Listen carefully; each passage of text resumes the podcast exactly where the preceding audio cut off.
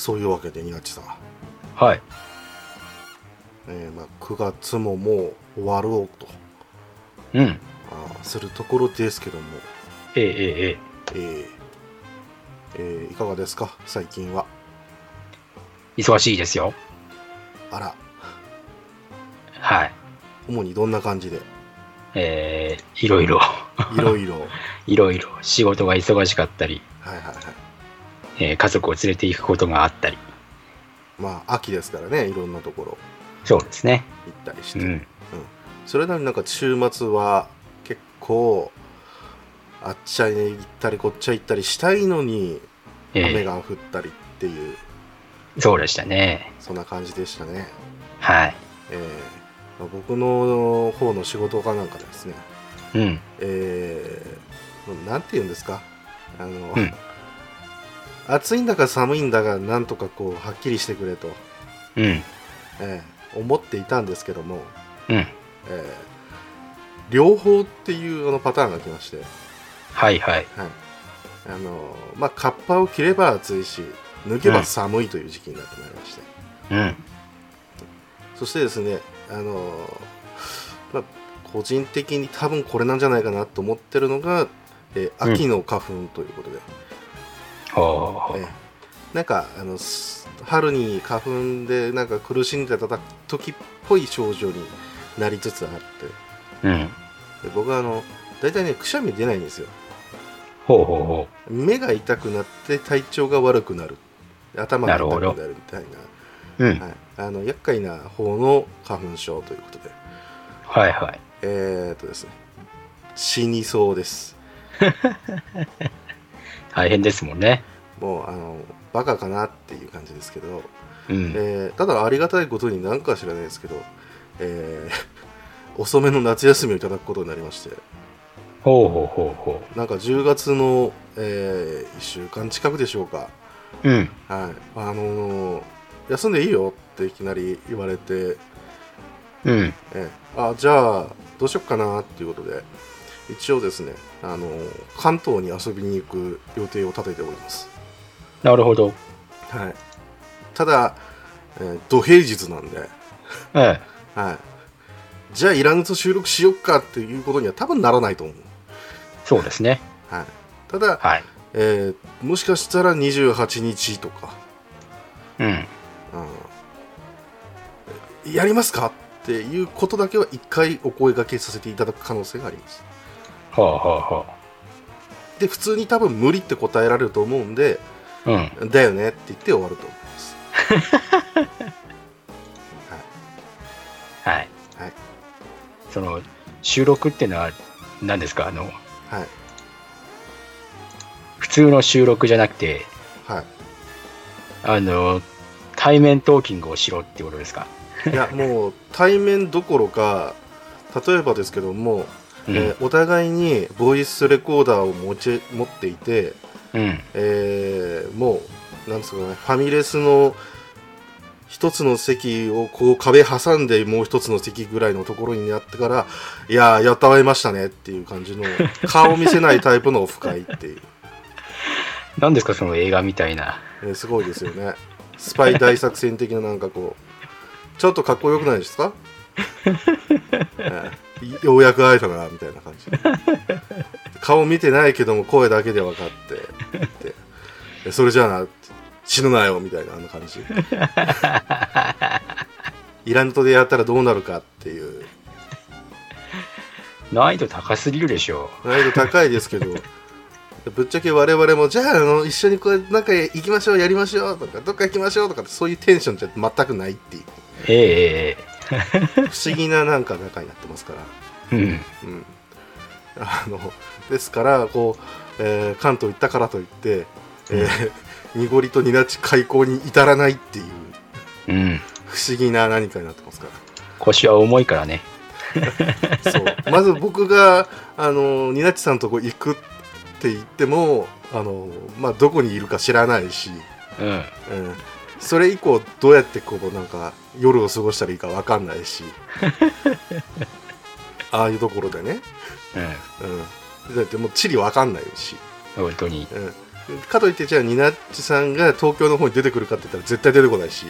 めんどくさいし、これなんでしょうね、致命的、うん、だからもう僕らはもうなんかこう例えばね、本当にこうにぎわって、いろんな人たちにがあちょっとイラノ殿でもオフ会してくださいよっていう話になったとしたらですよ、僕らはどれだけの苦労を重ねてねやってきたかをこんこんとこう語るしかないオフ会になるか、絶対開催しないっていう方向になるから話になるだろうなっていうね、だからオープニングでねこういう風に話をするぐらいね、まあ特に我々もの話す内容っていうのはあんまり決まってないわけで、行き当たりばったりこういう話をしてはいるんですけど、確かなことは一つ、僕らに過度な期待はしてはいけない、本当に、だってまだオープニングの工場行ってないもん。本当ですよ、まあ、この番組はめんどくさい大人になってしまったニオルとニナッチがゲームの中心に興味のあることをさまざま話しながら、果たしてちゃんとポッドキャストができるのかという検証をするヘッドコ実験ポッドキャストです。ネタバレ音割り編集ミスを含むよ。以上、前回のイラン炎上と予防戦は何話したっけ。半熟卵が大好きな人に喧嘩を売る話でした。どっちかっていうと喧嘩売ったけどスッとスッと逃げていった感じで、ツイッターでいうところの追消ししてる感じ。あ、そんな感じで、でもちゃんと残ってますからね、なんか来たらちゃんと返答してくださいね。居宅取られた感じで完全に取られてますからだってしばらく残ってますからねこれ、そんなわけで今日もよろしくお願いいたします。はい、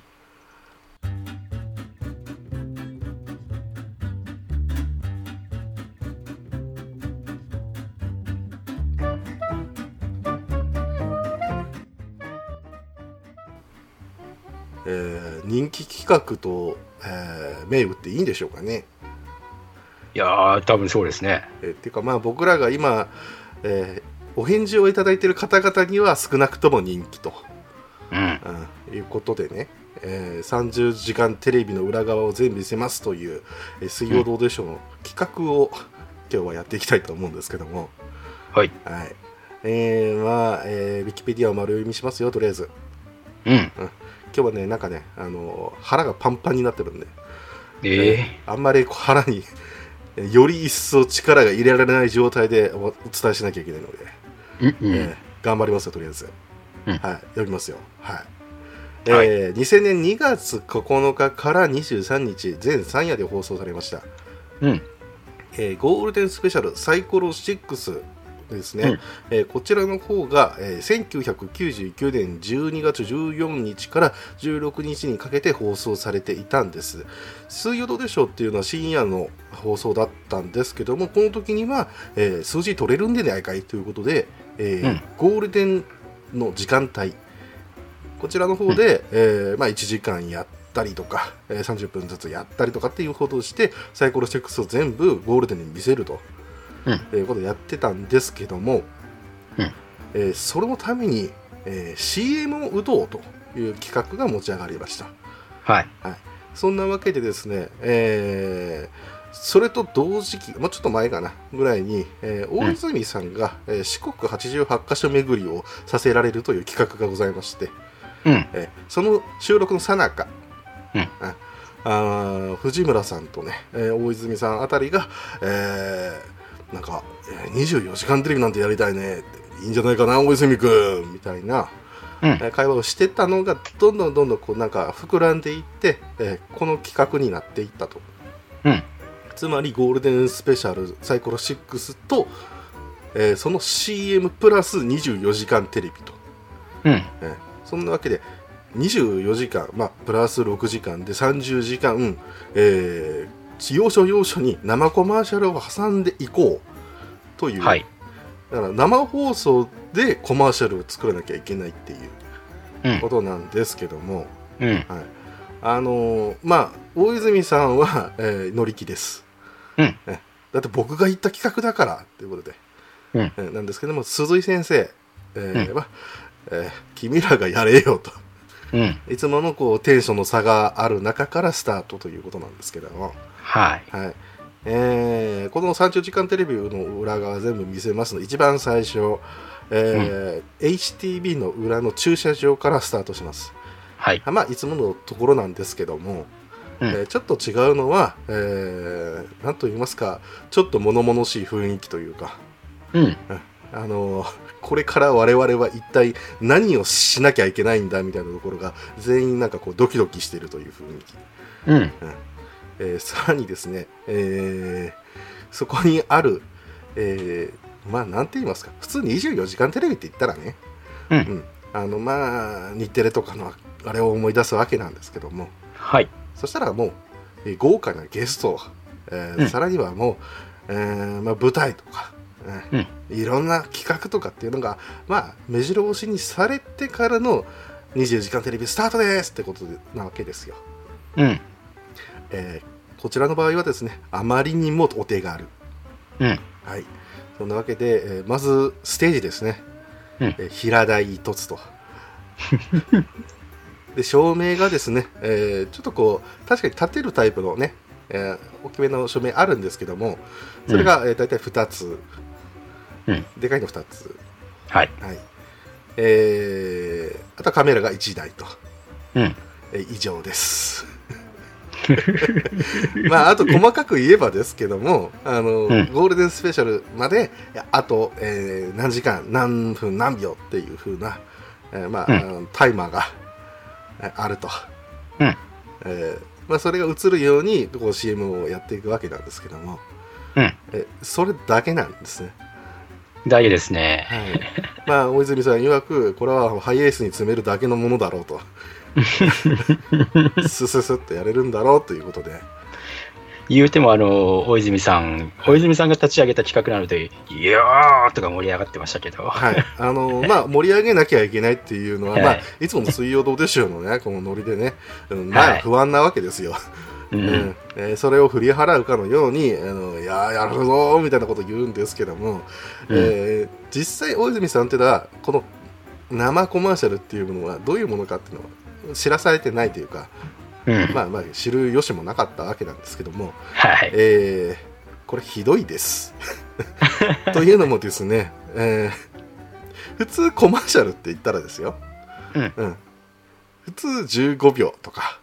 うん、あるいは30秒ぐらいっていう尺じゃないですかテレビって、はい、うん、まさにそれだけの尺なんですよ、うん、でそれで、1時間おきぐらいに、うん、その15秒だけを撮るとか、うん、あるいは30秒だけを撮る、うん、あとは5秒とか、うん、ただそれだけのために彼らは一つ一つ、衣装を変えたり、うん、セリフを変えたりして、用意しなきゃいけないっていう、うん、しかもそれを24時間やらなきゃいけない、はい、地味につらい、うん、それにですけども、まあこれ地方のテレビなんですよ。そうですね、予算がないんですよ、うん、そしてね、年末の繁忙期12月ですんで、うんうん、忙しいの、うん、忙しいのにお金ないから、とりあえずスタッフ6名、うん、はいで技術スタッフは、まあ2名追加してですね、うん、嬉野 D と、藤村さんと、はい、そして、我らがですよ今回、はい、メインに据えられました、小松さん、うん、スタイリスト小松と、うん、これらを中心にあれか、北海道共立の大道具、1名ということでですね、他にもねちょこちょこスタッフはいるのはいるんですけども、はい、ただメインの人たちっていうのは藤村さん、嬉野さん、そして出演陣お二人と、うん、いうことで、あまりにもですね、うん、スタッフが足りないこの状況の中24時間、まあ、30時間、ただただコマーシャルを撮り続けなきゃいけないと、うん、いうことで、もうそのようですね、まあ正直この水曜どうでしょうを見ていただいている方はもう分かっているとは思うんですけども、うん時間に対してはですねかなり彼らルーズです、うんうん、まあね寝坊したりだとか、うんあるいはこうなんとなく過ぎちゃったねみたいな時もあれば、うんこれでいけるよっていう風に目を打ったのに全然足りないってい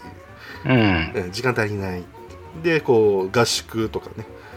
うん、そういうことになるわけなんですけども、はいはい非常にですね今回の企画は危ないよということで、うん藤村 D、まあ、スタッフ陣がですね万が一、うん、お二人がもう出ない空絵の状態になってしまっていると、うん、いうことを、ちょっと考慮しまして、うん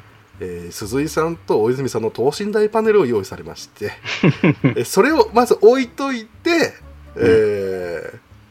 まあ、あとタイマーね映るようにしといて、うん、これが僕らの対策ですとやりましたと。でもねまだ彼らにしてはですよまだやれてる方です、うんうん、よくそこまで気づいたねってかやれたねっていう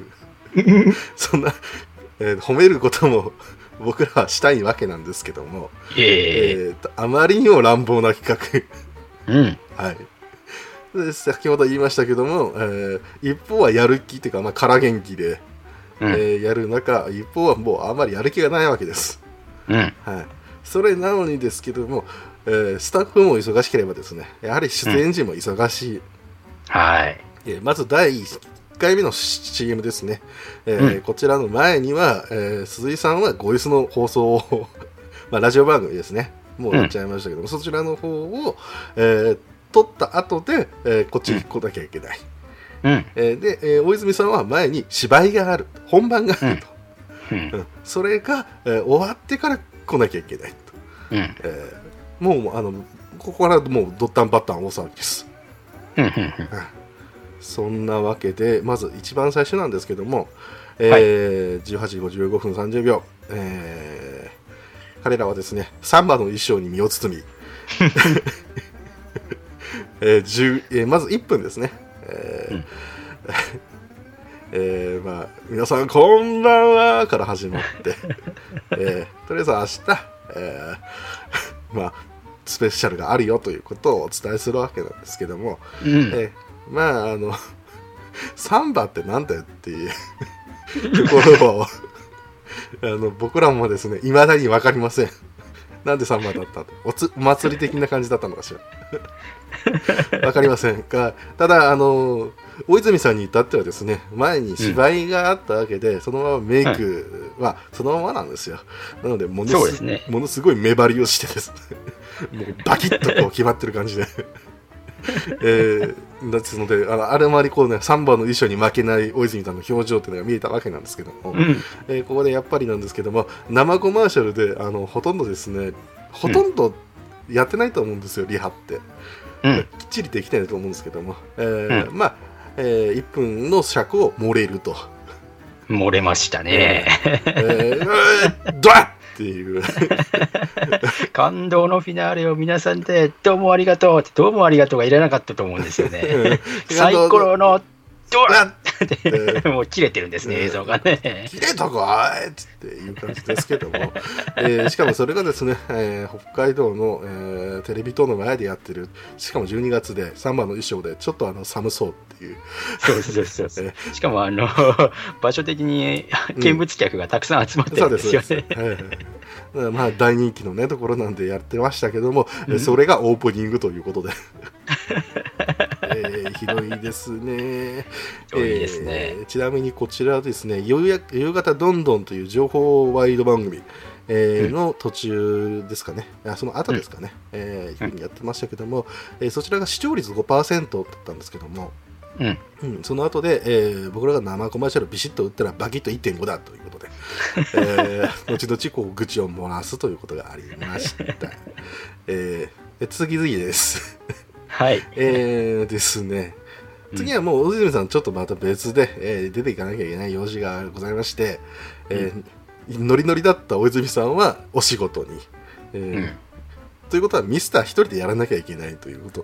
この状況がもうこっから来ておかしいだろって突っ込んでましたけどはい、19時57分55秒から、5秒ミスターがミスタームーンライトになると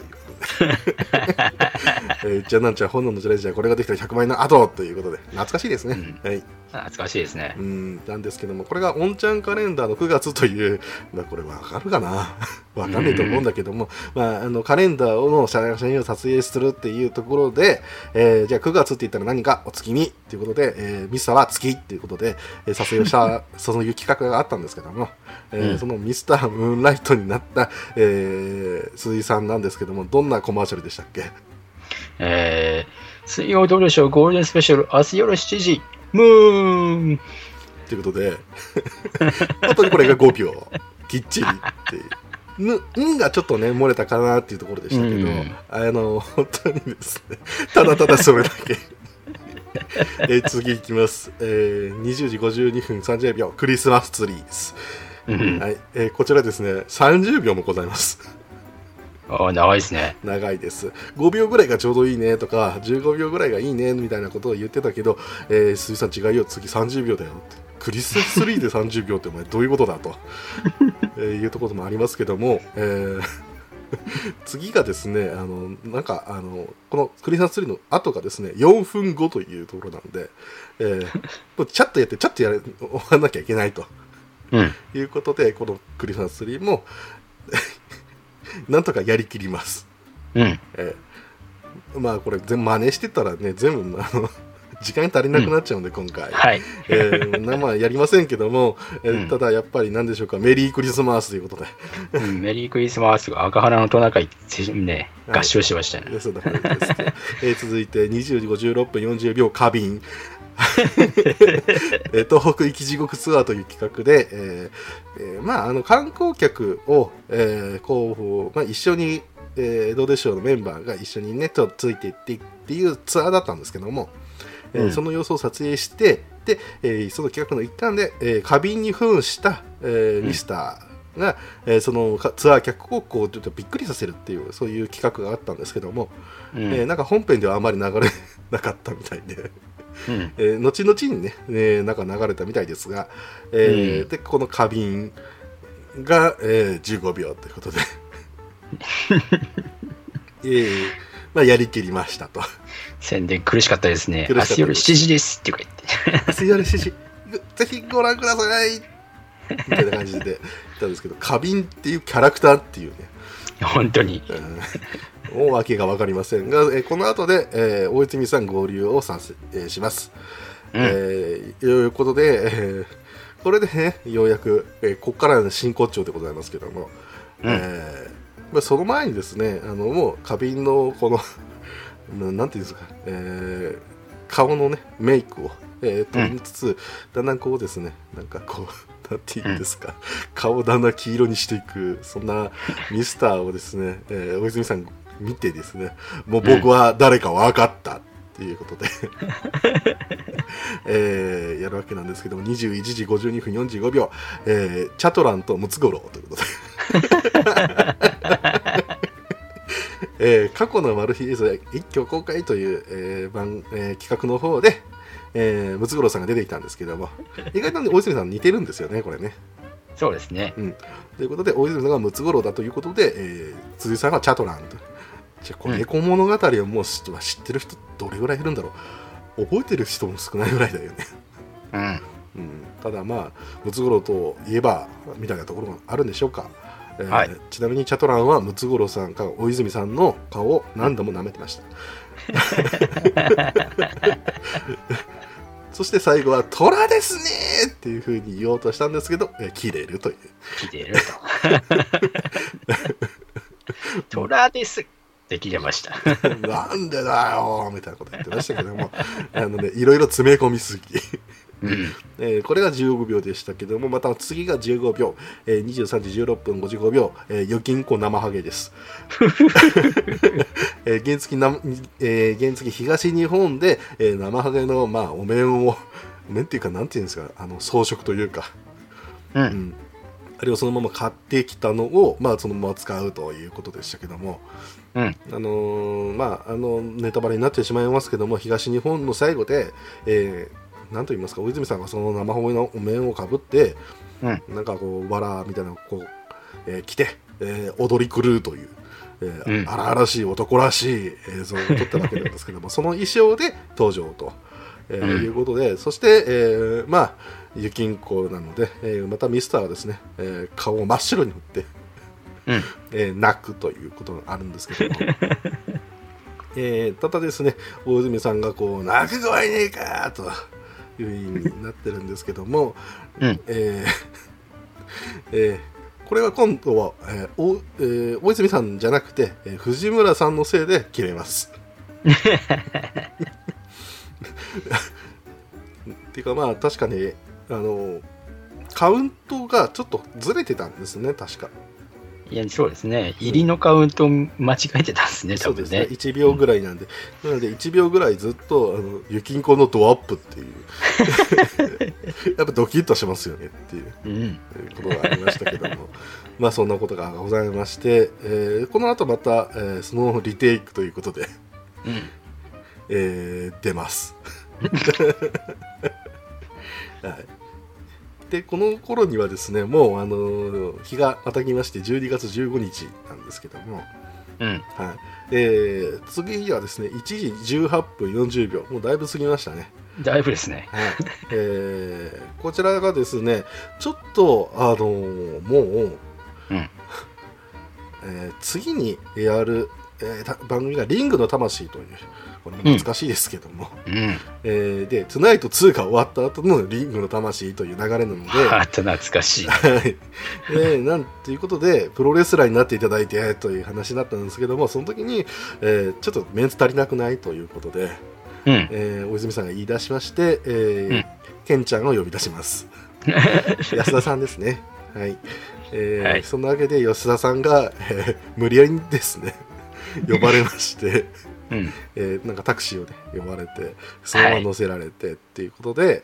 やったんですけども、うん、なんかめちゃめちゃに飲んでたみたいですね、うん、はい、ベロンベロンでしたよ、はい、なんですけども、ただまあその安田さんが来た時にはもうミスターが、タイガーマスクになってるわけですからタイガーマスクね言葉ありましてでね、本当細かい作業しましたよね、はい、この前ちょっとその前にチャトランの紛争をしてたわけなんですけども、うん、あれは虎だから全身で顔真っ黄色にしてましたけども、うん、マスクだから口の周りは塗らないというこだわりを見せるというマスクだもんって、もうやっぱりタイガーマスクなのに目元ちゃんと出てるっていうそうですね、だからあそこまで被れるやつを用意すればいいんですけど、小松さん用意しないっていうね、これがやっぱ小松クオリティですよ、うん、そんなわけで、タイガーマスクと今度はですね、じゃあ何にしようかということで、うん、猪木2人でいいんじゃねえかということで、タイガーマスクとダブル猪木ということで、これだけで我々はですね割れちゃうんですね、うん、大泉さんがここでちょっと言います、うん、タイガーとダブル猪木ってなんか製品みてえだもんタイガーのダブル猪木ってじゃあみてえだもんみたいな、本当にそんな感じして、体験マスクとダブル猪木がここから、3連続ということでことでやりますけども、まず一番最初には、タイガーと呼んで、ゴールデンスペシャル明日より7時という5秒の CM がやって、うん、1時20分15秒では、ダブル猪木15秒、うんということで、最後になぜか知らないですけど、タイガーマスクがスッとこう一瞬だけ入ってくるという。そうです、うん、でもその子は放送までで、実はその後に鈴井さん自体が、タイガーと叫んでたという、うん、マイク持ってなかったんで、はい、タイガーっていう声が本当に小さい声では聞こえるんですけど、うんうんうん、もうそうですし、タイガーぐらいですよね、確かに。そうですね、はい、そういうことって、その後で1時50分、なんか腕ひしぎ十字固めをなんでしょう、これ安田さんがかけるという、そういうこともありましたと、続きまして、2時22分45秒もうだいぶ深夜、ですけども、深夜といえばということで、通販だよねっていうところから始めまりまして、陽気な外国人に皆さんなって、大泉さんはケントデリカット風、でまああとの鈴井さんは、肌を黒く塗っての登場、そして安田さんは大きな鼻をつけてへへと笑ってるという、そんな形でありましたけども、これはねテレコンワールドをイメージしてはいるんでしょうけども、内容は一切よく分かりません、本当に健康器具バーってやりながらのただそれだけっていうその15秒でしたけども、バイということでバイ、次に3時17分です、これはクロージングということが、ありまして、皆さん見たことありますかね、テレビ局の、放送終わりっていうのはこのクロージングで、電波が終わりますよというのをこうお伝えしなきゃいけないっていう、そういうのがあるんですけども、それをですねなんとこの水曜どうでしょうかやるという、これは面白いんじゃないかっていうことで、やるわけなんですけども、これが3分、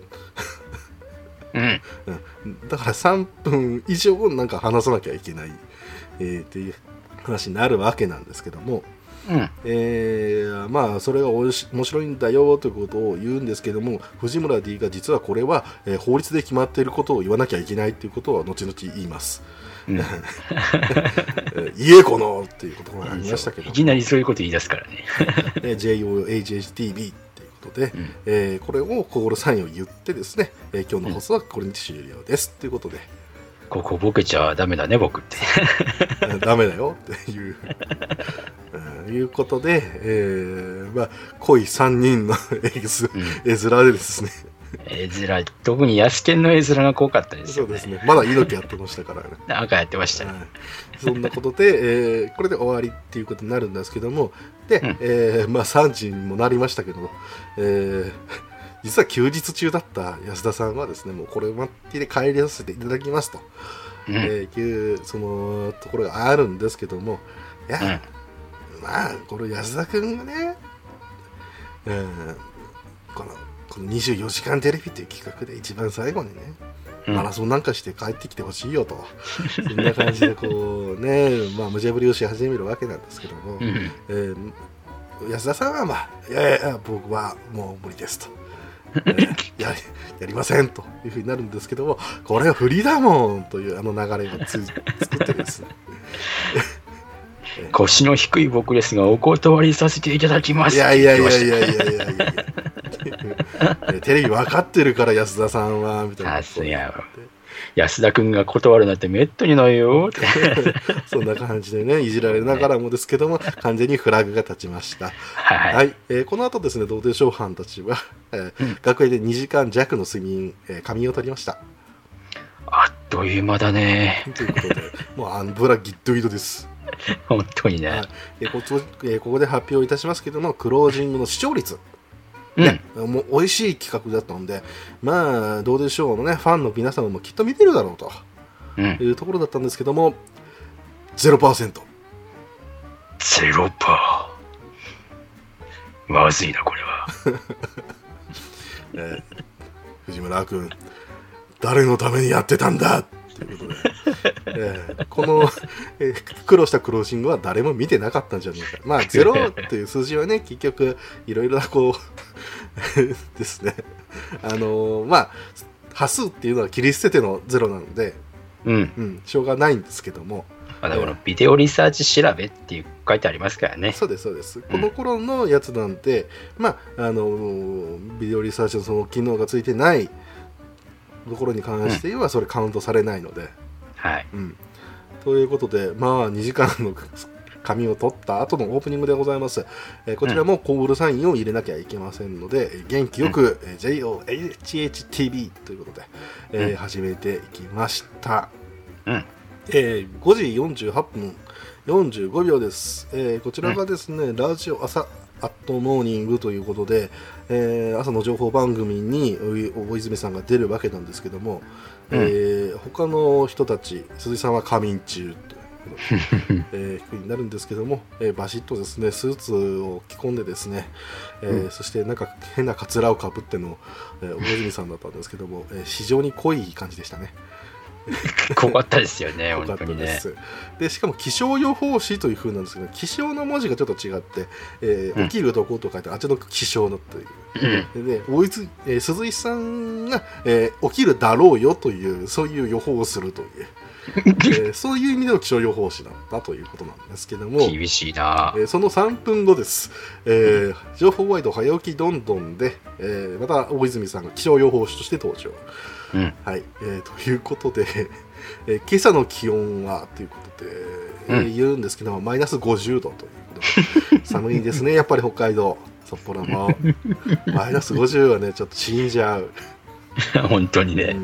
でまあ、当時のアナウンサーから寒すぎますみたいなこと言われてましたけども、これからですねもうちょっと明るくなると思われますと、そりゃそうだっていう話ねということで終わりですかって言って終わりですみたいなそんな感じでしたけども、はい、その、6分後、また気象予報士大泉洋です、現在の気温は48度上昇しマイナス2度、全能的に大変ご機嫌な一日になるでしょうということでこれが39秒でしたけども本物の気象予報士からは、はい寒そうでしたねみたいなそんなこれ違うか、これもうちょっとあったよね、氷点下50度までは下がっていませんが冷え込み厳しくなっておりますっていう形で始まります、その後ですね、実は6時8分の方では、胸元に寝ていますと書かれた札が下げられた、大泉鈴井のパネルのみが、映されました、まあそういうことなんですけども、実はこの後で、その早起きどんどんのアナウンサーたちが、サイコロ6の、宣伝をしてくれるということで、まあ、その様子が、あったんですけども、どうでしょうのその、30時間な、内容には含まれてないということなんですけども、6時40分です、早起きどんどんのもうそろそろ終わりぐらいの頃ですけども、鈴井さん起きてきます、そして、ミニスカート姿ですということで、こう一体どういう格好になって出てくるかっていうのはもうアナウンサーたちも知らないわけですよ、なのでパッとこう出てきた瞬間にあれって言っちゃうわけですけど、そんな、鈴井さんが言った言葉が、ごめんなさいテレビに出てごめんなさいということでこれが12秒という何の宣伝なんだっていうわからないですけども、そこで石川予報士さんが、はい寒そうでしたねということでそうなん寒そうなんだよね。この石川さんを含めてのこの流れですよね。そうですそうです。だからそれを分かって藤村 D もこの30時間の本編の方にはちゃんとこれ石川さんも出してるというこれがやっぱ面白かったんでしょうね。ちらっと後見てのことなんですけども、この後でもまた6時42分に宣伝が入りまして、7時56分45秒です。この7時台の CM に出なきゃいけないっていうことで、非常にですねもう、おっさんたちはですね、もういいよと、これ誰がやれって言い出したかって言ったら大泉君だろうと、おめえだけで行けよと話になるんですけどいやもうここで踏ん張らないと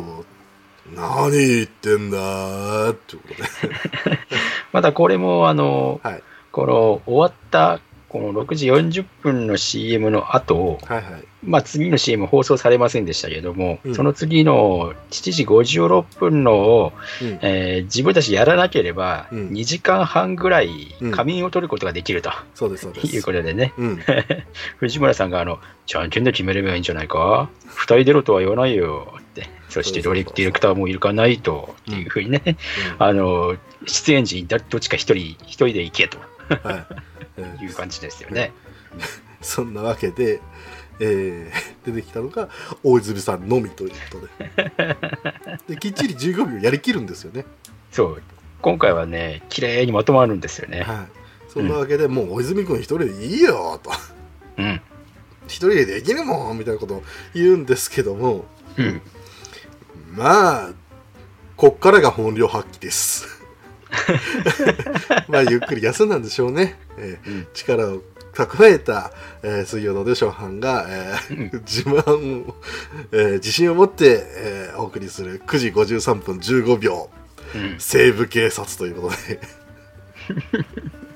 いやいいですよねこれの西部警察いいですよ、はい、そんないいんですよ、うん、はい、僕はね西部警察よく知らないけども、うんうん、世代じゃないから全然わかんないけども、うんうん、まあ、結局鈴井さんが課長をやって、うん、大泉さんが大門刑事やると、うん、いうことですけども、西部警察がね、あとこの後でやるんで、その予告みたいな感じになってやるんですけども、本当はやっぱ寝すぎたんですかね、うん、2時間寝るとダメだよってことで言ってましたけども、テロップに気を取られてカウントを出し忘れるというこということで西部警察が中途半端で終わると、うん、でこの後で、もう一回やるからということで、うん、10時26分でまた西部警察と、はいはい、でやるんですけども、また10時50分からですね、うん、出ました、大泉洋、うん、おかずのクッキングということで、うん、はい、これは土井善晴さんの番組でしたね。出ました土井善晴さんね、はい、このね、大泉さんの、モノマネレパートリーの中で屈指のクオリティを誇る、うん、土井善晴ですと、うん、いうことで、ここからですね、なんと4連続土井善晴に扮した大泉さん、そして鈴井さんは各ゲストになるということで、ことなんですけども、まず最初は、大門刑事と、いうことなんですけども、この土井善晴がですね、なぜかこう、うん、HTB の、スタッフの方、うん、たちに、すごく人気だったっていうそういうことで、この30時間の、放送のですね、前枠後枠ではこの土井善晴が出てくるという、うん、そういう、経緯にもなっておりますけども、うん、まず一番最初は大門刑事に扮する鈴井さんがゲストということで、うん、源氏は置いてきてくださいということで、そんなありましたけども、10時57分、引き続き大門刑事いるんですけども、うん、料理作ろうとします、うん、ただ藤村さんが今度は終了カウント出し忘れますカウントだけ出せって大泉さんに怒られてましたけど、はい、本当その通りなんですけども、次です、うん、はい、30秒ありますんで頑張れますよということで、うん、11時に、今度はスクランブルエッグを、作りますと、うん、言って鈴井さんは大門刑事に食べてもらうと、うん、でそして最後に、ね、食べて感想を言うんですけども、うん、放送時間内には入らないという、はい、うまいって言ったんですけど全部入らなかったっていう、何の一体時間なんですかねわかりませんけど、次、おかずのクッキングのゲストです、ミスター長島これはですね、いろんな意味でですね、あかんです、まずそもそもですね、ミスター長島似てません、うん、さらにですね、このミスター長島を仕上げる上でですね、うん、こうスタッフ陣と、あとは、スタイリスト小松の間でですね、これかこうかっていう議論がなされるわけなんですけども、変なカツラが渡すんだよね。そうです全然違うよというふうになるんですけども、小松さんがですね、これだよって、うん、と言って言ってですね、譲らないんですね、なんかごまかそうとしてるか、ごまかしないね、うん、うん言ってやってみたらなんか違うねってことでまた変えるってことがあるんですけども、ただこれミスター長島かいってもうちょっと分かんない何かになってたんですけども、形容しがたい何かですよ、このクオリティも低かった、非常に似てないのもあるんですけども、長島さんのレパートリーあんま知らないんでしょうね、うん、どうでしょうくらいしか言わないんですよ、うんこの9月のクッキング1分5秒あったんですけども、苦しいね宣伝ちゃんとできたんですけども、うん、全然内容入ってこないっていうずっとミスターとか言ってこう最後にこうどうでしょうって言ってるだけなんでゴールデンスペシャル明日夜1時どうでしょうみたいなことただそれだけっていう何で1分5秒だったんでしょうね分かりませんはい続いて11時40分です、ムーミンとお兄さんですうん、これがまあヨーロッパリベンジという企画で、ムーミンが出てきまして、そこで、またね大泉さんがお兄さんという役でやってくるということですけども、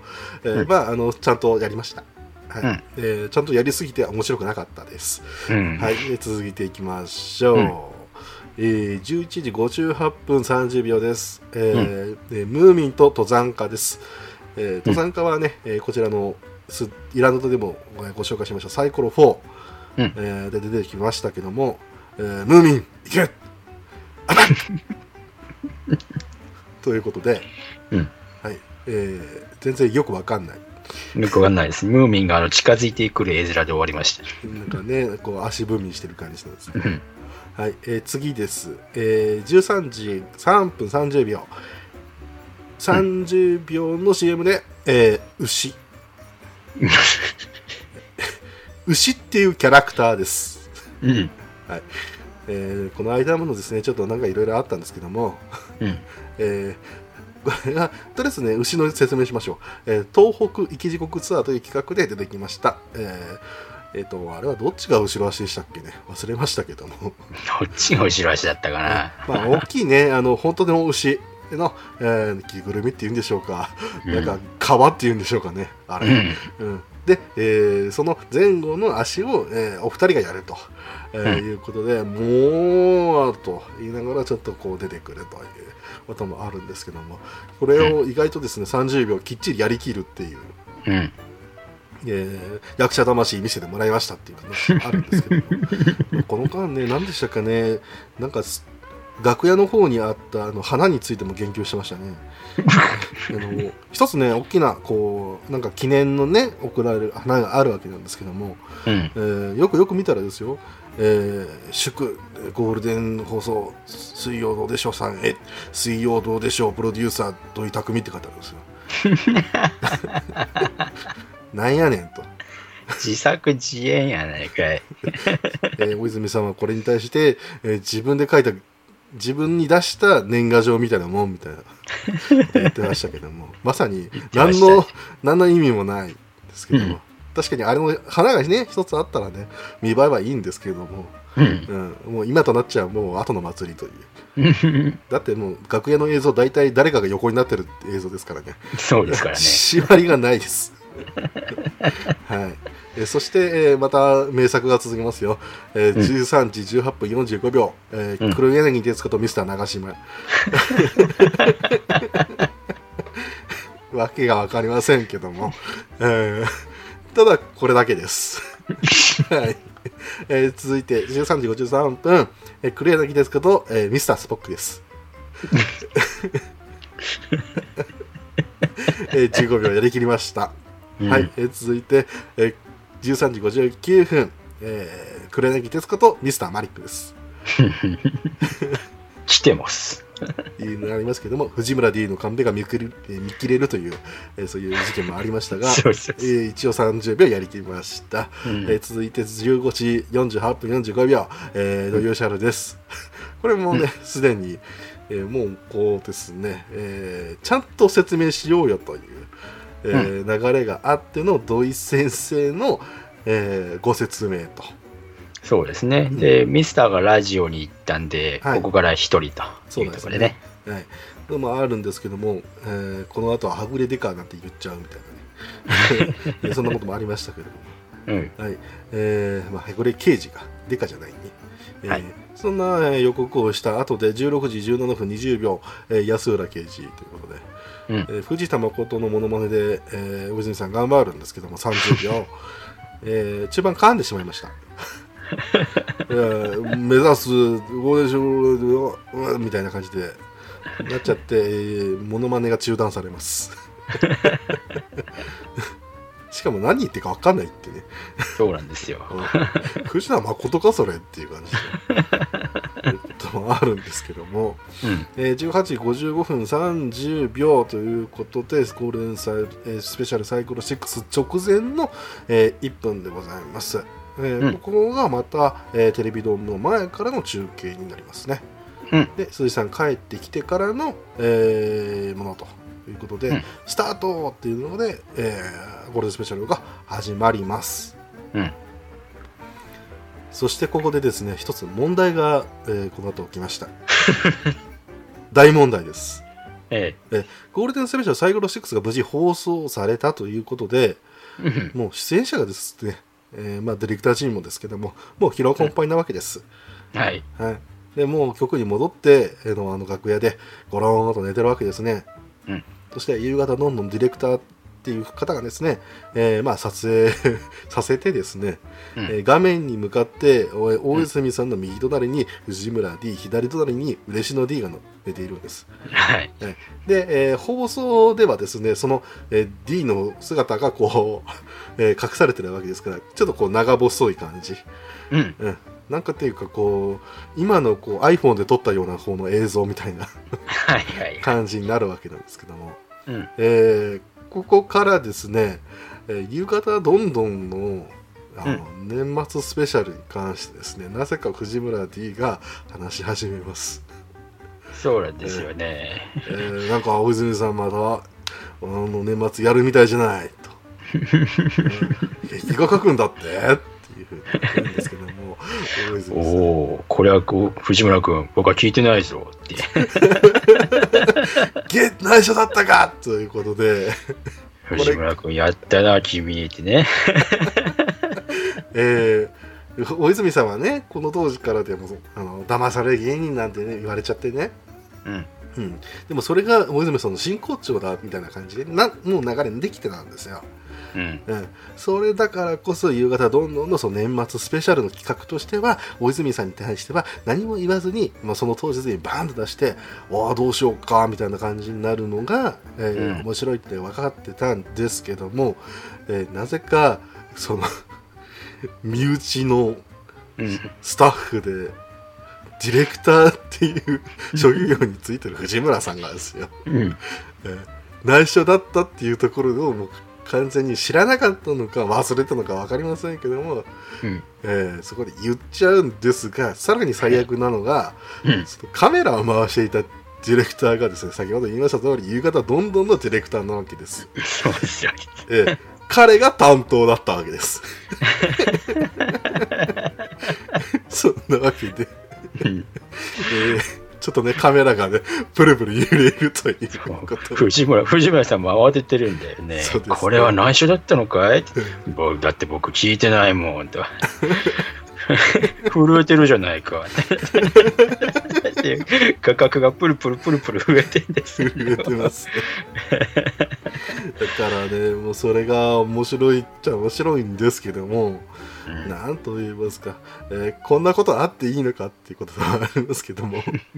ただもうね大泉さんはもう疲労困憊、全くですねこれに対してリアクションができてないわけです君たちと、横になりながらこの最悪のリアクションだよと藤村君どういうことだいって当日まで内緒ってことだよと一番の見せ場ですよと、僕の見せ場を藤村君奪うなよと今言われちゃって僕はこのなんだい君たちとゴロにしながら最悪のリアクションだよっていうふうなところでねもう全員爆笑してるっていうね全員っていうかまあもう笑うしかなくなっちゃってるわけですけども、そこでですね藤村さんもこれなかったことにならないかいと大泉さんに交渉するわけですけども、僕がそれできる男だと思うかいとできないそうだろうみたいなじゃあこれ気のせいだったかなって気がじゃないのかいって違うってそうなんそれだったらいいよいや何書こっかなっていう急なかったことにできないということもありますけども、これがまあ、サイコロ6でやってる裏でやってたということで、そうですよね、でも実はですね、このゴールデンスペシャルが終わった後にも生コマーシャルがいくつか、やっておりました、うん、はい。実はこれね、ゴールデンスペシャルじゃサイコロ6終わらないんだよっていうようなフィニッシュ でその後どうでしょう、水曜どうでしょうの普通の再放送が入るから、そこであれでね、エンディングが来るよっていうところでなるんですよね。でそこまで、生コマーシャルをつないでいこうというところですね、はいはい、なので21時45分45秒で、鈴木さんが9レンジャーになりまして、今となっては9レンジャーって言ったら別のレンジャーなんですけども、この頃は9レンジャーです。9レンジャー、はい、ですで、こういうふうにやるんですけども、うん、その後で、21時51分30秒ムンクさんでまたこれがね続くよってことでやるわけなんですけども、23時16分55秒、うん、ニュースステーションをのこの途中か終わりかなぐらいで、また9レンジャーになった鈴木さんが、出てきて、で大泉さんがナレーションで、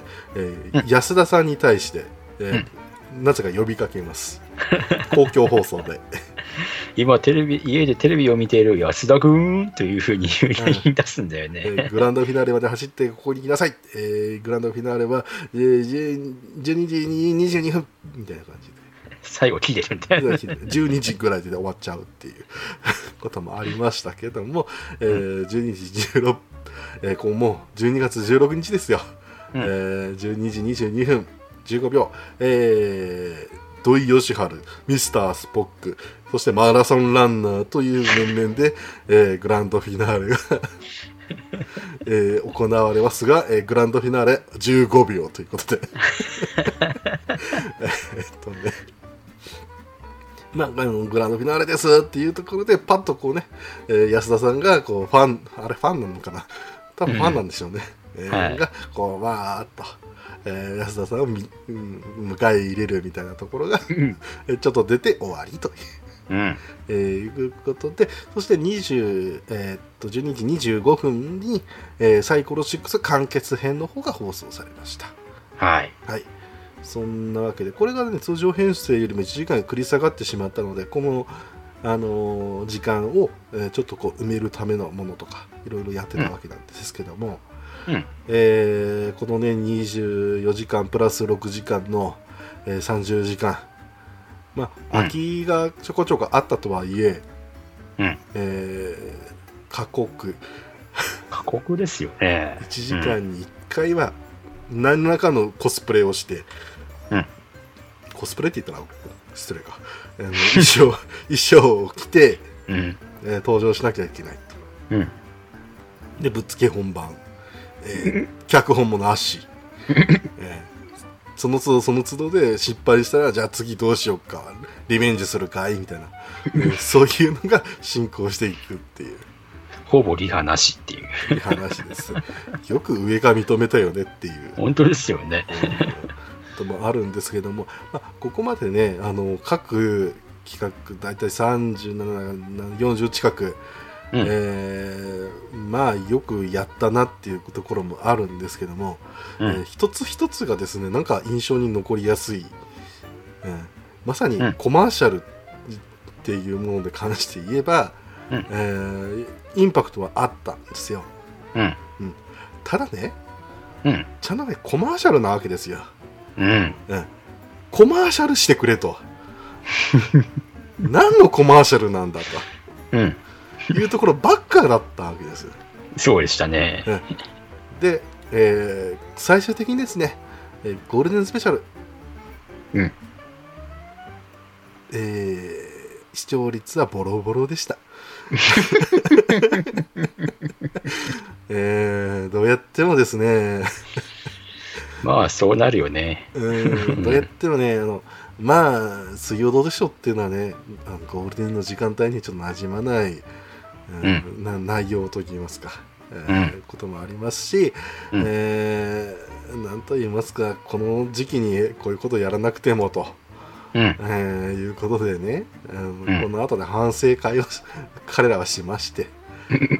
さらにはですね、企画として、もう一から、こうやりますと、いう名も込めて地味な企画をやりますというふうに年明けですね放送されるわけなんですけども、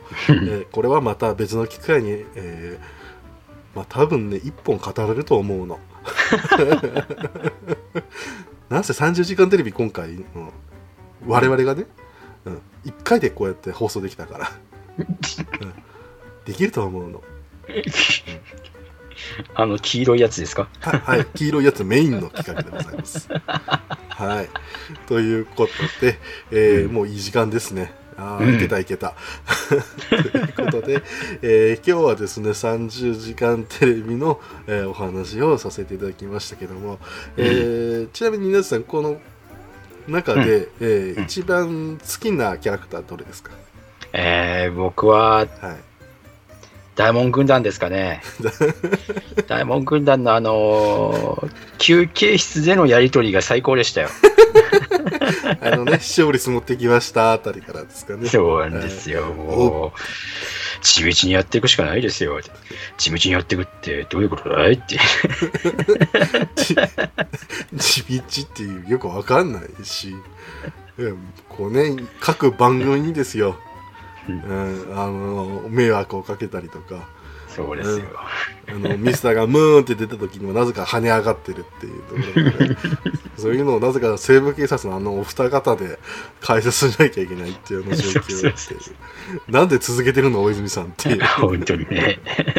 そういうのもありましたからね。確かに印象に残りやすいところではあるんですけども、まあ僕はもうねベタですけども、やっぱりねやっぱりですよ、土井善晴ということでこんにちは土井善晴ですこんにちは土井善晴です。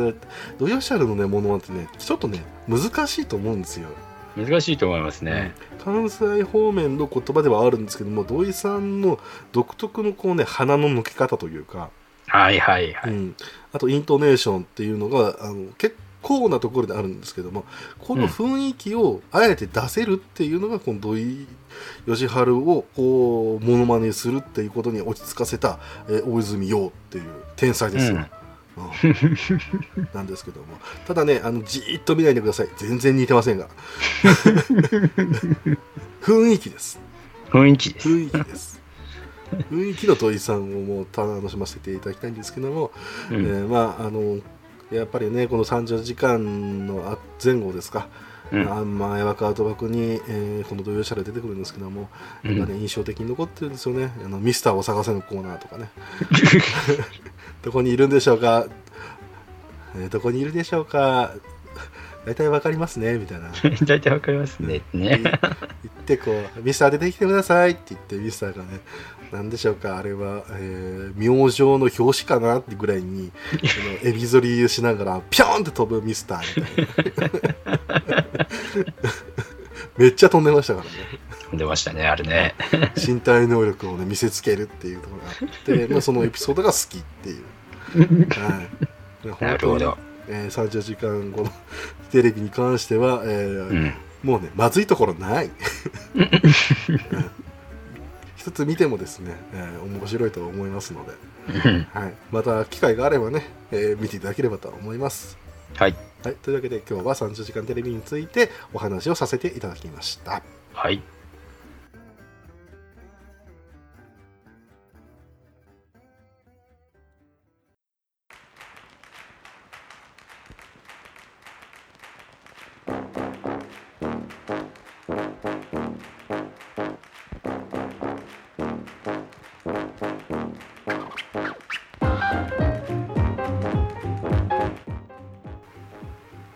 そんなわけで、ちょ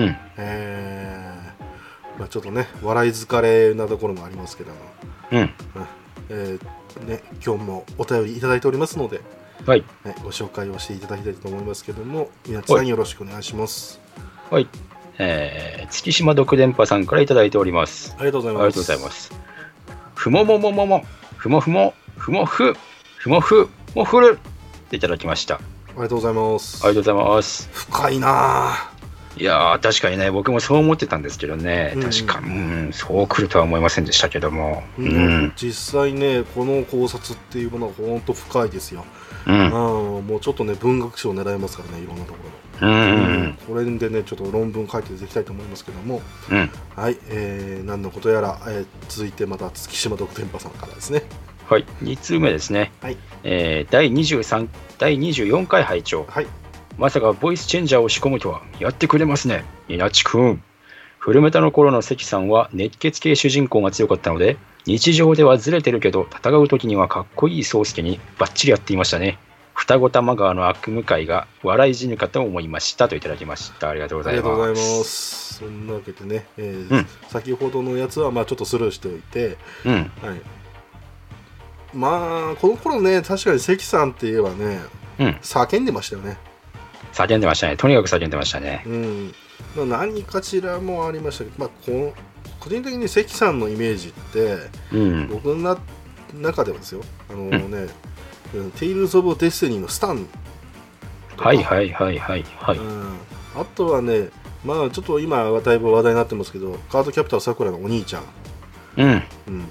で確かにね、クールな役もできるんだなっていうところはあるんですけども、この宗介っていう役柄に対しては、まあ、ちょっと間抜け真面目バカみたいな、ところがあったので、どうなのかなって思ってたんですけども、やっぱりね、話が進むにつれて、さらにまあロボものなのでやっぱ熱いシーンの時には関さんすごいなっていう、演技してらっしゃいましたよね。かっこよかったですね。そんな関さんね、今となってはですからね。何ですか？今となってはね、やっぱり、あっちのイメージ、やっぱり僕らのイメージとしてはそこら辺ですけれども、今の子たちからすればね、この大人気子供アニメの方でやってますけれども、確かにね、そのところもあるんですけど、だからまあ声優さんとしてもこう声の変え方とか、あるいは口調変化っていうのは結構かなり多彩だったっていうところもありましたしね、まあ、あとはまあ関さんっていうその人柄っていうものがこうだいぶ前に出てくるようになってくると、このおっさんなんやねんっていうみたいな、ところも出てきますから、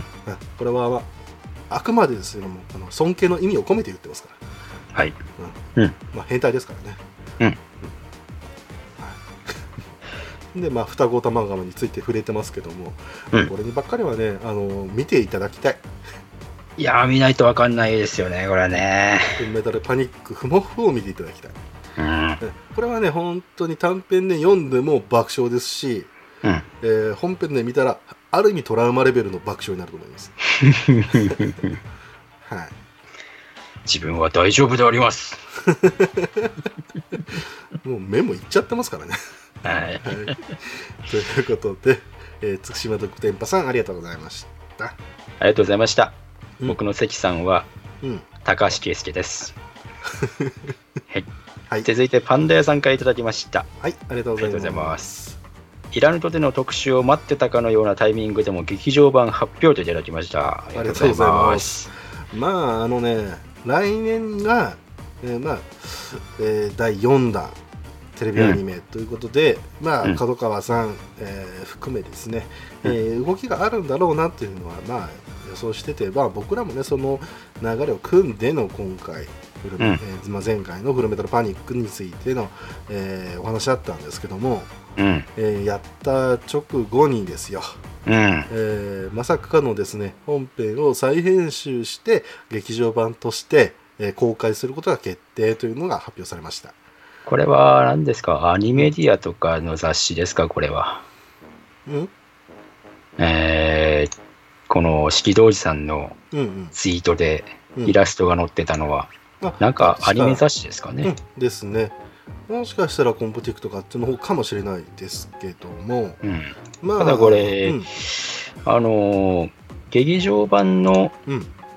第1期の第1期シリーズのディレクターズカット版劇場3部作制作っていう、うん、わけのわからない文言になってますけど、うん、つまるところはあれですか、第1期の、うん、26話ぐらいでしたっけ、はい、あれを劇場版でリテイクするってことですか。まあ、まとめてやろうねっていうことですね。なるほど、うん、なのでまあ次のテレビをシリーズをこう、見るにあたってはこれをまず見てほしいっていうのと、うん、まあ、再編集とはいえいろいろ付け加える部分もあるので、うん、なんだかんだ言ってねもう10年以上経ってますから、うん、あ、そういうところでこう新しいソリュメタルパニックを見せたいと、うんうん、いうことなんでしょう、うんうん、まあ、何より四季童子さんがねこの回に関しては、まあ、大々的に発表してくださっているので、うんうん、やっぱ原作の流れとしても、うんうん、全然こう出てきて、まあ、あとは四季童子さんもなんか新規のイラストも描いてらっしゃるようなので、うんうん、まあ、ファンとしてはまあありがたいというか、まあ、ちょっとね、そうですね、期待はしたいんですけど、うん、まあ、見に行くかって言われたらちょっとうーんってなりますけどね。まあそのままね、うん、第1期の3部作って言ったら、うん、まああれですよね、恋蜜がある、うん、ワンナイトスタンド、うん、イントゥーザブルーっていうこの3つですよね、うん、そうです、うん、まあ、それだけだったらまあ大体は覚えてるしみたいな、うんうん、ところもあってね、うんうん、でセカンドレードも含めての3部作かなと思ったら1期シリーズだけなんで、そうですね、うん、まあ、これは一体誰向けにやってるのかな感はちょっとありますけど。そうなんですよね。この後のやっぱりデイバイデイのお話が一番多分重要になってくるので、4期目に対しては。そうなんですよねどうなんだいっていうところはありますよね、うん、まあ、デイバイデイに関してはちょっとこうアニメをする上で、うん、話を、ね、持った部分もちょっと若干あったんで、うんうん、それをどう通すのかっていうところが今回、まあ、新しいシリーズではちょっとまあ、見どころの一つだったわけなんですけども、うんうん、それなかったことにしたいがための3部作なのみたいなねもうよくわかんない正直。あ、なるほどね、うん、ですけど、まあ、ある意味ではこのフルメタルパニックっていうものがまだまだ死んでないよっていう証拠を見せたい、うん、まあ、生きてるという証拠なわけですから、うーん、ちょっと新規向けに対しては不自然な形になっちゃうしなっていう感じですね、まあまあ、これとは別にですね、まあ、Amazon の方でもセアセカンドレードの方とか、うん、あとはバンダイの方の映像最新サービスでは、セカンドレードもやりますよということになりましたので、うんうん、まあ、それとはそれとして全然見れる機会っていうのはどんどん増えているので、うんうん、まあ、見ていただければと。そうですね、うんうん、でそれが嫌だけど、まあ、うん、まあどっかで見たいなってなったらじゃあ劇場版見るかみたいな、うんうん、流れでもいいんじゃないかなと思います。はい、うん、これが、うん、逆にねものすごいクオリティが高いよってなったら結局見に行くと思いますしね、うん、まあ、劇場がいつ公開になるのかっていうのもまあずれ込んだりいろいろありますので、うんうん、まあ、チェックできたら知っていこうかなぐらいですよね。そうですね、はい、ということで、はい、パンダ屋さんありがとうございました。ありがとうございました、うん、続いてスヌさんからいただいております。ありがとうございます。墓参りの後にドライブがてら九十九里にランチしに行ったうちの両親が水曜どうでしょうキャラバンに遭遇したらしくてウケた、うん、といただきました。ありがとうございます。ありがとうございますなるほどなるほど、うん、両親が行ったってことなんですね。うんうんうんうん、まあ墓参りの後でドライブがてら、まあまあまあまあ分かるルートではありますけども、うんうん、まあこれがスンさん的にはこの、うん、このイランと聞いていただいたこの流れで実は行ったらしいよって、まああったらしいよみたいなこと言って、ああなんて偶然みたいな、うんうんうんうん、ところでもあるのかなって思うんですけども、うん、今日のまあ、収録ベースで、9月の23日では、山梨でしたかね、はいはいはい、あっちの方でどうでしょうキャラバンをやってたみたいですけども、うんうん、まあ盛り上がってますね。まあそうですよね、うん、いいですね、うんうん、どうでしょう阪神はもう全国にね、たくさん散らばってますから、うん、そうですね、うん、素晴らしいことです、うん、結局稲内さんは行かなかったということですね。僕は行きませんでしたね、うんうんうん、まあ来るか分かんないですけども、うん、名古屋とかね、岐阜の方にも来ていただければと思います、うん、なんかこう来てくれるぐらいがちょうどいいんですよね本当はね、うん、うん、そうですね、それが嬉しいんだよみたいな話なんですけども、まあまあ、水曜どうでしょう応援するっていうそのね流れとしては、うん、このどうでしょうキャラバンはね格好の餌なので、うんうん、今後の展開にも期待したいと思います。はい、はい、すんさんありがとうございました。ありがとうございました。続いてアスラーラさんからいただいております。ありがとうございます。最新形態から最新のアパレル商品まで流れるように紹介するなんてなんてファッション性の高い番組なんだ。最新形態発売については剣型カードホルダーの発売の布石と一人でニヤニヤしています。いただいております。ありがとうございます。ありがとうございます。まあ我々もねいろんな話題をしてきましたけども、うん、やっぱりねセンセーショナルファッショナブルいらぬ遠慮と予防線ですから、うんうんうんうん、もうねこういうね話題もねどっかで提供しなきゃなと思ってたんですそれがねアスラーダさんに伝わったのは本当に嬉しい、うんうん、嬉しいけども、うん、まあ僕らぐらいしかこうワクワクしない商品ですよ、うんもうだってもう、はい、何にもノープランでやったものを前回ね特にね、うん、iPhone8 の話をすると思った、はい、残念みたいなね残念カイサフォンでしたみたいな困りましたけどカイサフォンってなんだよって言った人が多分大半だと思うんですけどしかもね不親切なことにですよ、うん、カイサフォンのねこの画像とかはねブログに貼り付ければいいんですけども貼ってよくないからね僕もね自分で調べてください的ななんかこう投げっぱなしジャーマンがね、うん、出てますのでもうしょうがないんですけどもただ、うん、今後もねやっぱプレミアムバンダーに関しては多分話題出すと思います、うん、そうですね、うんうん、なんせオタクのですねいろんなところをついてくる、向こうが戦略がねもうほんとこんなのいいでしょっていう感じじゃないんですよ、うん、どっちかというと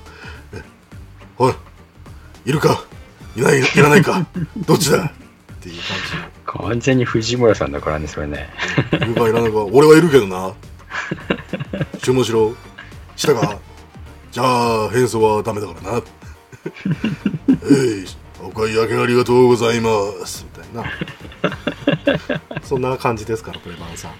そうですね、うんまあ、ね話題には今後も、ね、していきますよ、うんはいまあ、ファッション性はね、そういうところで感じてくださいそれ以外では求めないでください、うんはい、そして続いてアスラさんもう一つですかうん、あとこれの剣型カードホルダーの話ですか、はいうん、あれはどうかなCSM で出てくるかどうかっていうところですけれども、はいはい、多分ね、まあ、アスラーラさんぐらいしかわからないんでしょうけど、うん、アブスオーバーが出てくれば出てくるんじゃないかなっていう感じですかね、うん、小さくて、うん、本当に小さくて飾りたくていいそれでいいならうん、ハイプロポーションコレクションっていうガチャポンのあれで完全再現で出てますんであれで満足してはいかがでしょうかっていう感じですけれども、うん確かに、まあ、あれで揃えるというか、うん、チェックするのもね楽しいっちゃ楽しいですからね、うんうん、あとアスラーラさんもう一通、はいトークテーマに対してのお便りが来てます、うんはい、次回は30時間テレビですか全ての CM について語ってもらえるとして、次回は3時間超えそうですね楽しみすぎる、うん、しかしホノチャレと万物創生期の間にムーンとか相当当時インパクトあっただろうなといただきましたありがとうございます、3時間は超えませんでした駆け抜けましたから。やりました。我々、ね、やりました。ギュッとね、バキッと1時間で収めましたんで。はい。なんでまあやっぱりね、もう当時の黄金の流れですよ。黄金チャレンジャー終わりの万物創世記。そうでしたね。うん。なのでムーンとかやってなくても勝率はやっぱ上がると思うんですけども。うん。その間にですよ。うん、ちびっ子たちも大人気かな、わかんないけどもミスタームーンライトですから確かねあれはねなんかこの総集編かなんかでのミスタームーンライトだったと思うんですけども、うん、じゃあオンチャンカレンダーの9月に出てきた後でこの30時間やって、うん、その後だったかな前だったかな忘れましたけども、うん、ミッシャームーンライトっていうビートルズのそうですあれにでと同時にこうミスターのお月様が出てくるっていうその流れがありましたんで、うん、やっぱりね人気というかインパクトが強すぎるっていうあれはね強すぎたね、うんちなみに横にいた大泉さんはラベンダーだったかな都会に咲くラベンダーでしたっけラベンダーだったかな、うん、なんか灯台ありましたよね、うん、椅子のこうなんか手すりぐらいのあれをバコーンってやるあの流れね邪魔だって言ってバコーンって言ってそれがこうもう一回こうスローモーションで流れるっていうそんな流れもありましたけどその後こっそり小松が戻すっていう流れを気に入ってんのかなみたいなねそんなありましたけども、うん、ただまあだからね、結局大泉さんっていう方が結構ピックアップはされるんですけどもどうでしょうっていうのは、うんうん、でもやっぱこのね、往年の、うんなんと言いますか才能もあり経験もあり、うん、そこから出てくるムーンですから、うん、やっぱ秀逸もう座布団3枚ぐらいのねまあ褒めるところはこれぐらいしかないんでもうねないところからこう生み出すその才能といいますかね、うん、そう開拓者ですよ本当にね、うんただ開拓しすぎてて変な方向行くときありますから本当に、うん、だからムーンぐらいやっぱちょうどいい、うん、そんなわけでミスターをねなんか褒めてるのかディスってるのか分かんないですけど、うんうん、浅田さんありがとうございました。ありがとうございました、はいそんなわけで今日、いただいているお便りは以上になります、うんうん、本当にこの番組にね、毎週毎週お便りいただけるの本当ありがたいんではい、うんまあもうね、丁寧に答えていきたいと思うんですけども、うんまだまだ、実は聞いてはいるけども、うんこっちの方に出すんでちょっと恥ずかしいからということで、うん僕が出演する方の番組にですよ、うんうん、わざわざこっちでと言わずにあやってましたねそういえばね聞きましたけど、はいはいはい、何ですかひどくアカデミックな講義が続いてましたけれども後半はね、え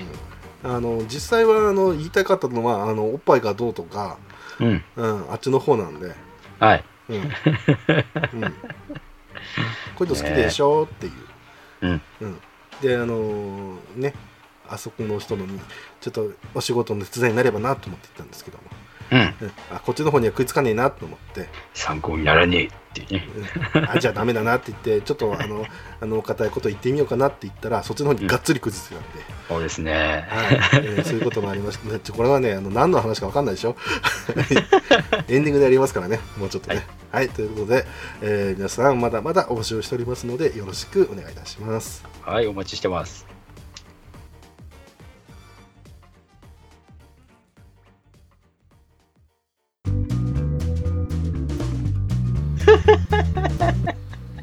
笑い声生えちゃってるでしょこれ編集しなきゃいけないんだからはいそんなわけでね今日もね、また話をちょっとね後でして後でのエンディングですけども、僕は結構ねやさぐれてるでしょ、うん、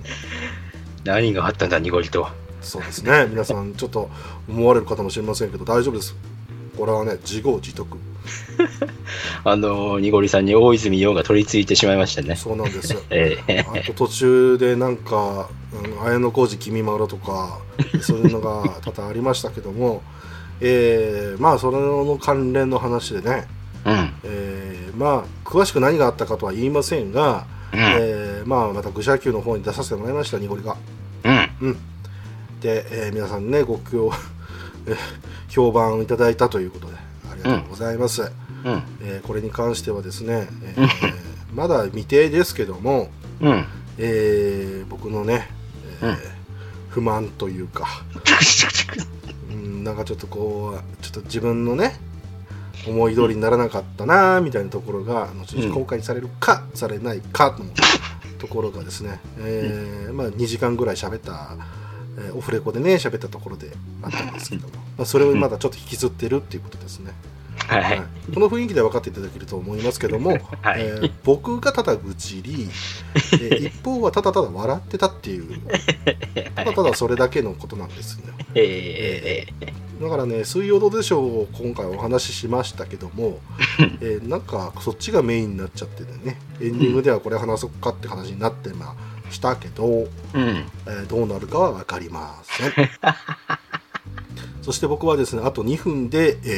仕事に行かなきゃいけないのでまずいじゃないですか。はい、まずいです。来週何やるんですか？ゲーム話します。はい、最近のですね、やってるゲームであるとか、あるいは、今後発売されるゲームについて、まあ、ざっとお話をしていければなと思います。まあぶっちゃけ言っちゃえばフリートークのゲーム版みたいな感じですかね。まあ、これをまあ、一応ゲームポッドキャストなので、これをメインにやっていきたいと思いますので、もしよかったらね、皆さんが今後やりたいゲームとか、あるいはですね、まあ今これにハマってますとかっていうものがありましたらぜひ教えていただければなと思います。ということで、本日も聞いていただいてありがとうございました。お相手は、もうランキングのトップになるのは嫌っていう話を先ほど2時間した濁りとプレデターの元ネタが日本の特撮だったことに驚いたニナッチでした。はい、それでは皆さんまた来週。この番組では皆様からのお便りを募集しています。宛先は Twitter アカウントいらぬ遠慮と予防線@いらぬとへのリプライまたはダイレクトメッセージとハッシュタグひらがなでいらぬとをつけてのツイート。メールではいらぬと@gmail.com IRANUTO までお願いいたします。